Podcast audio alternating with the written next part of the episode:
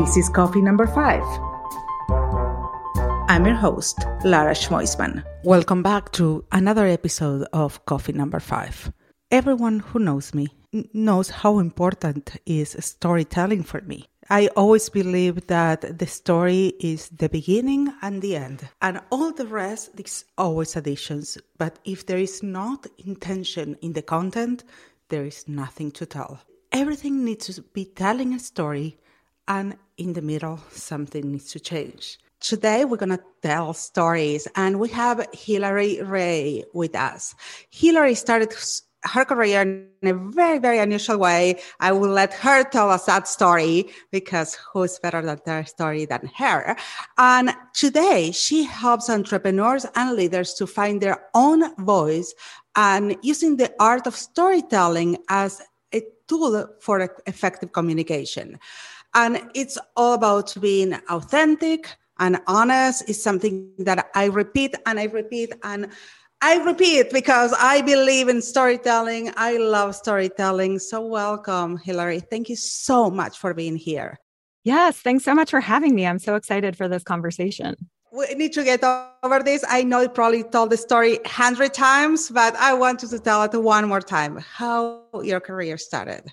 Sure. So my background is in theater, but uh, a few years out of college, I, on a whim, thought I wanted to do comedy. I knew I could make people laugh in my everyday life. And I figured, okay, I've never been on a stage just being funny or telling jokes.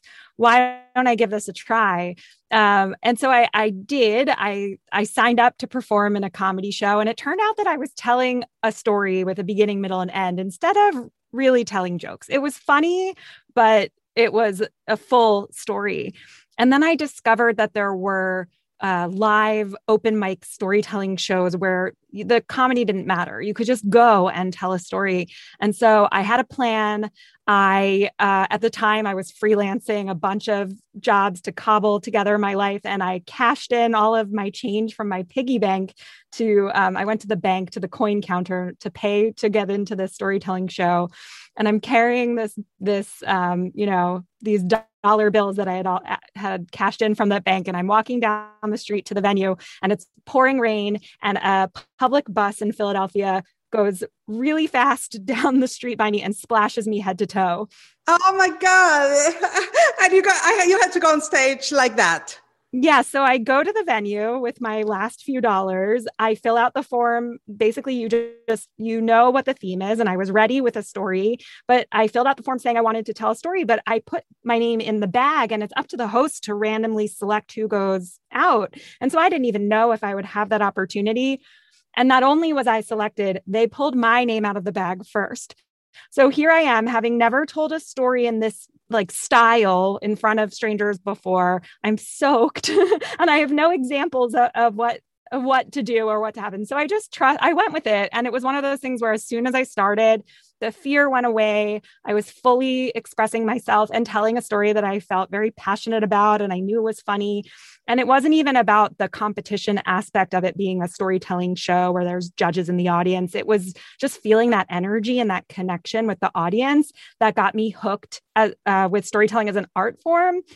And from there, I became more curious about how it's used in an everyday communication style and in a, in a business capacity. And so I continued and followed that curiosity and, you know, through a number of other amazing stories and circumstances, formed a full business around using storytelling as a communication tool. And that's amazing. I, I love your story and I love that you use storytelling. And before the show, we were talking about this aspect of uh, using storytelling about uh, explaining things and make them easier. And I remember the name of the book is The Life of Fred. And this is a book that I bought for my kids and explains really difficult concept, math concepts, and in real stories, in real life, how you apply it in real life. I'm honored that I got that skill and I, I love to storytelling and to explain things and and I feel like you can get to people better that way if you that instead of trying to put dry concepts because that's hard. And so I want to ask, like, working with you, how you can incorporate someone who doesn't have that skill in their life because they feel like I had a client of mine who always tell me, I you tell too many stories. It's a waste of time. And I said, I was like, well, because of my stories, you understand be- better the concept. You and you're remembering a story and you remember better, which he didn't realize at the time. He thought it was a waste of time. That's a common objection. Like, uh, why? And and the objection usually comes of like, well, why would I try that?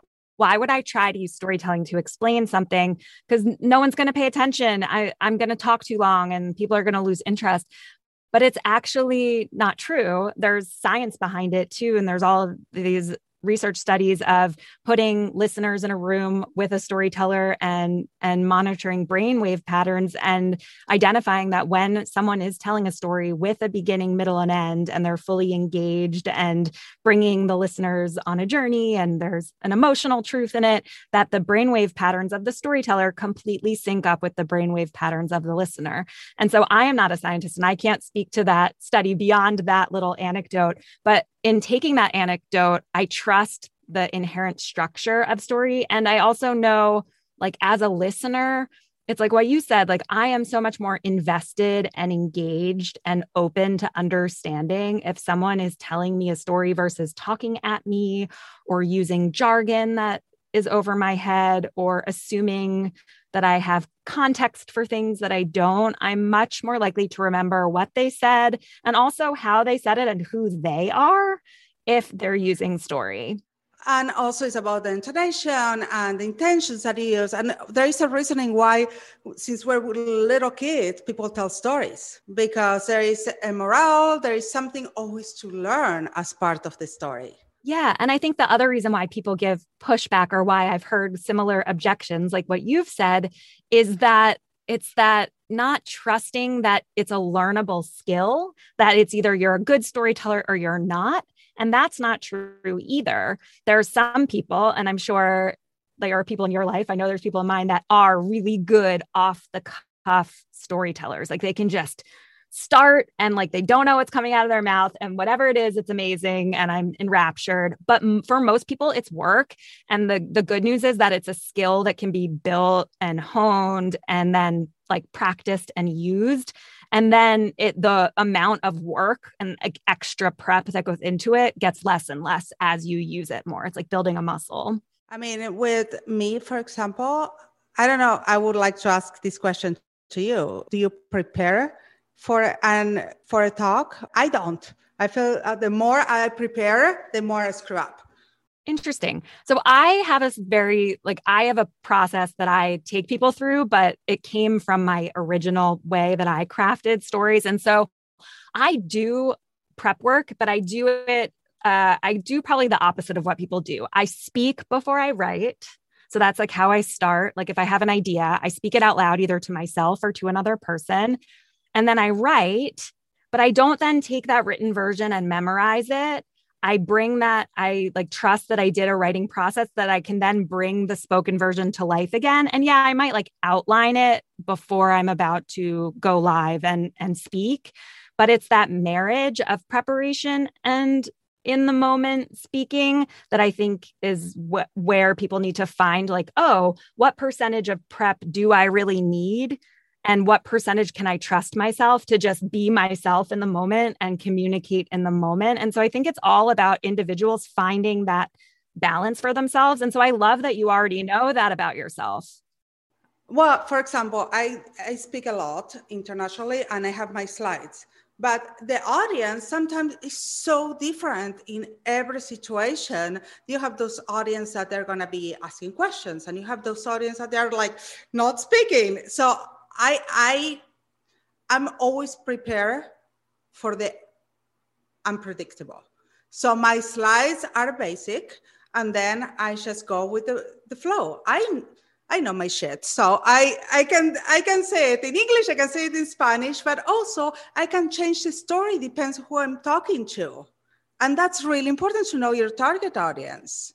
And I think that what you just described is possible for everybody to accomplish. And I think that there's a lot of people probably listening that feel like that is just like your skill set and your strength and maybe my skill set and my, strength but it is also something that people can work towards as their like as the style that they communicate and i love it and I, it is about audience awareness too and that exchange of energy in the moment and being able to change in the moment if you need to absolutely the same like here being in the i'm going to tell you a secret my pro- uh, my production team gives me all these questions i never read them for every little podcast. And I don't, I not. I just love to talk to people I hear their stories. So now, you know that you don't need to write them anymore. But anyway, um, I want to ask you something else. Because, for example, my first degree is in screenwriting. I had the honor of having one of the most amazing women. Uh, her name was Marianne Dress Andress. She was basically the one who invented soap operas. And I had an honor of having her as my teacher. I think I, she, I was the last class she t- ever taught, or one of the last. But I learned from her something that I think it changed my life. And that every story has the beginning, the middle, the end, but there is something else that is super important. That is when the penny drops. It's the moment of that everything changed. The moment that the character or the story changes just because of the understanding of the situation. So it's not the change itself, it's the understanding that something is changing or something needs to change. I agree with that wholeheartedly. And I think the first step is acknowledging that there's a beginning, middle, and end. Because I think often people launch into a story or think they're telling a story and one of those components is missing or in some way. But yes, that added layer, and this is the layer that transforms the person listening, also can transform the storyteller, is that that in like the internal reason for telling it and that that moment of perspective as the storyteller looking back on the experience that you lived and bringing that to life for people. So you have a like a twofold job. You're in the story that you're talking about, and then you're also telling the story. Absolutely. But also the stories in the details. And I found that that's a lot of people who want to tell the story, they want to tell something they did, and people go too long. They don't know where to stop. So, where do you stop giving details? Because you can give so too much information and then it's where the storytelling start disappearing and you lose lost the audience. Yeah. I think part of a story crafting process is once you know okay i have this thing that happened to me in my life that i want to talk about. And then you identify that moment or that life experiences like what that beginning middle and end is for how you want to talk about it. And then once you have that scaffolding that structure as you're starting to practice telling it either out loud or writing is then finding those moments that you can zoom into to really bring the specificity and the detail to life. And that you don't there's parts of the story that will just move forward move you forward and move the listener forward but then you can really pause and explore a detail. And it's not that every part along the way you have to have a detail a detail a detail a detail but that you really make a choice about and even if it's a choice in the moment of like how you want like when i was telling you about the bus and the splashing like i brought out more details like a different detail than I would if I told it to you again just now because I just felt about like I pictured the bus going down the street and the the wave of rainwater going on me. No, I, and on also in your story was more important about explain the detail of you getting in that emotional state of getting wet that you explaining i was getting got into the hallway and the hallway was big and they have two doors on the side. So there you need to judge what details are important to the story mm-hmm. yeah and so i zoomed in on like my emotional state um like the the being wet but yeah i didn't need to describe the room that i was in or or how many people were there or things like that but yeah it's like it's having a choice it's cool you have a choice you can talk about what you want to talk about but really like zooming in on what's important yeah the elements that they're gonna co- this contributes to the story or takes away the focus to the story. And also i want to because you brought that before that the humor in the stories. And I feel like, I mean, I put a lot of humor in my stories, but sometimes you need to be careful because you don't want to be that joker that is joke after joke after joke because you're taking away from the story itself. Yeah i know for myself and it's good that you also have this awareness for yourself that i'm funny. I can own that. I i love making people laugh. I i know that my certain point of view and the humor i give on my own life experience like it brings joy to me and brings joy to other people. But I think that it's important as each person is thinking about what stories they want to tell and how they want to tell them to not to choose what types of ingredients you want in your story. So if someone's like, I don't know how to be funny, I feel like that's not a part of who I am, then they don't have to be. Exactly, but a lot of people also believe that making fun of yourself or having fun with yourself, humor is part of who you are. And in my case, it's more ironic and sarcastic many times, but that's part of my personality. And I need to come across when I write, when I, because that's who is, and believe me, I don't even say the 90% of the things that come to my head yes humor is has so many different layers and lenses. And so i think that it's just being aware of what your communication strengths are already and how you like to speak and and how you like to connect with people and building on there. And then if there's things you want to try like oh i like maybe instead of making a joke about myself here i'll just be more honest or be like remember how i felt in that moment and i felt sad and share that with people and like taking those risks too and like finding a balance. I'm huge about work culture. I'm we have an i have always said the most incredible team in the world which is totally true.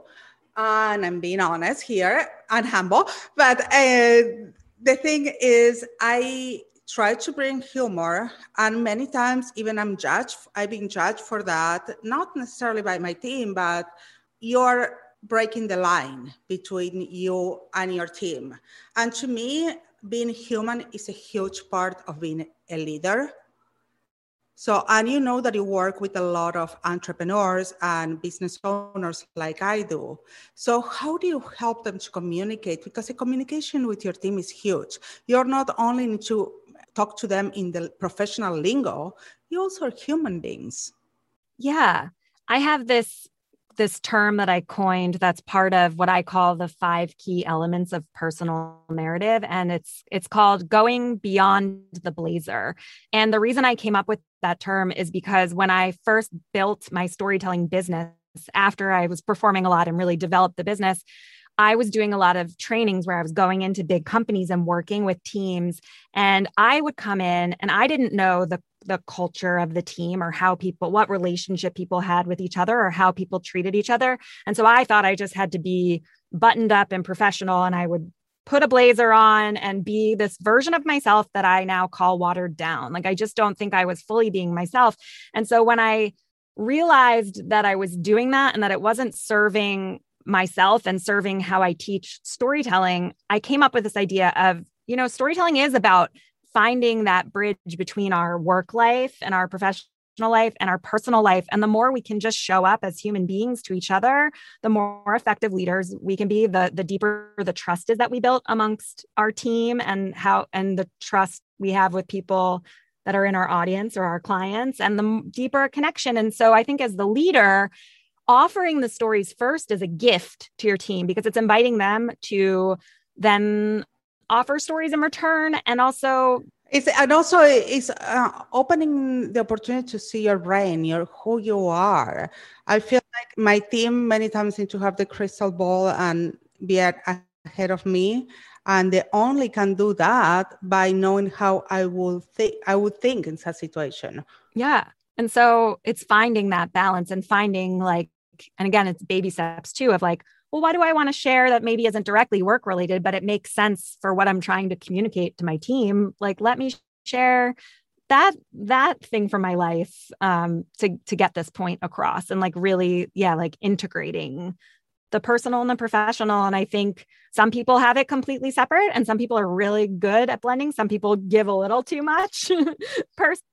Uh, let me ask you a question. Do you feel find any pushback from your entrepreneurs? Because I feel like being an entrepreneur many times is a very lonely place and probably for you too because we, we find this set of skills. Actually I was talking today in another in a radio show about this with Forbes Riley it's a lonely place. In the way you lose friends and you left friends behind because being an entrepreneur is not only a lonely space that you're trying to do everything for yourself.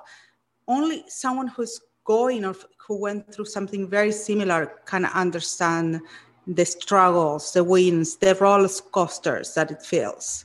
Yeah, I I try as much as possible to share ex- my life experiences as an entrepreneur, and sometimes it takes me a moment to process what's going on. And so whatever's happening isn't ready to be a story. But I'm constantly looking for the stories that I can tell that will help me understand my path and help other people understand. But I think the again, this is a, a, a common thing that I hear from entrepreneurs specifically is oh, well, I'm not at my ending yet. Like, I haven't gotten that six figure contract and I'm not working 20 hours a week and traveling around the world. So, why would I talk about what's happening to me because it feels messy or it feels like I'm still have so many hurdles.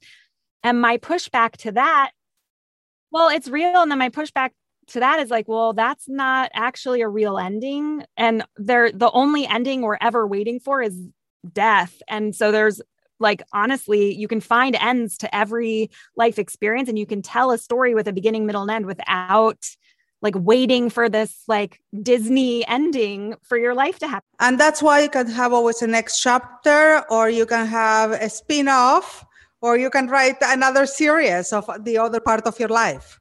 Right. And so, really, like once people like, accept that and they're like, oh, but I do have so many stories to tell, even if I'm, if that's not like, if I don't have to wait for that because there's all of this other stuff that I can talk about that's relevant to my work, relevant to who I am now, relevant to my values. And so i think like once people see that they don't have to wait then it then it they have the freedom to and even if it feels like an isolating experience i think sharing an entrepreneurial story with with an audience of other entrepreneurs is a way to then connect and not feel isolated Absolutely. I'm going to ask you, usually ask to give me three tips, but this time I'm going to ask you to give me six tips. Why? I want to know first why you should use storytelling.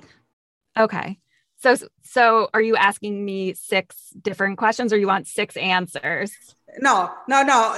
And I want three tips about how to, uh, why you should use storytelling. And then I want three tips in how to use storytelling. Okay for the why is that they leave a lasting impression. And so if you want to be remembered, use storytelling. That's t- that's reason number 1.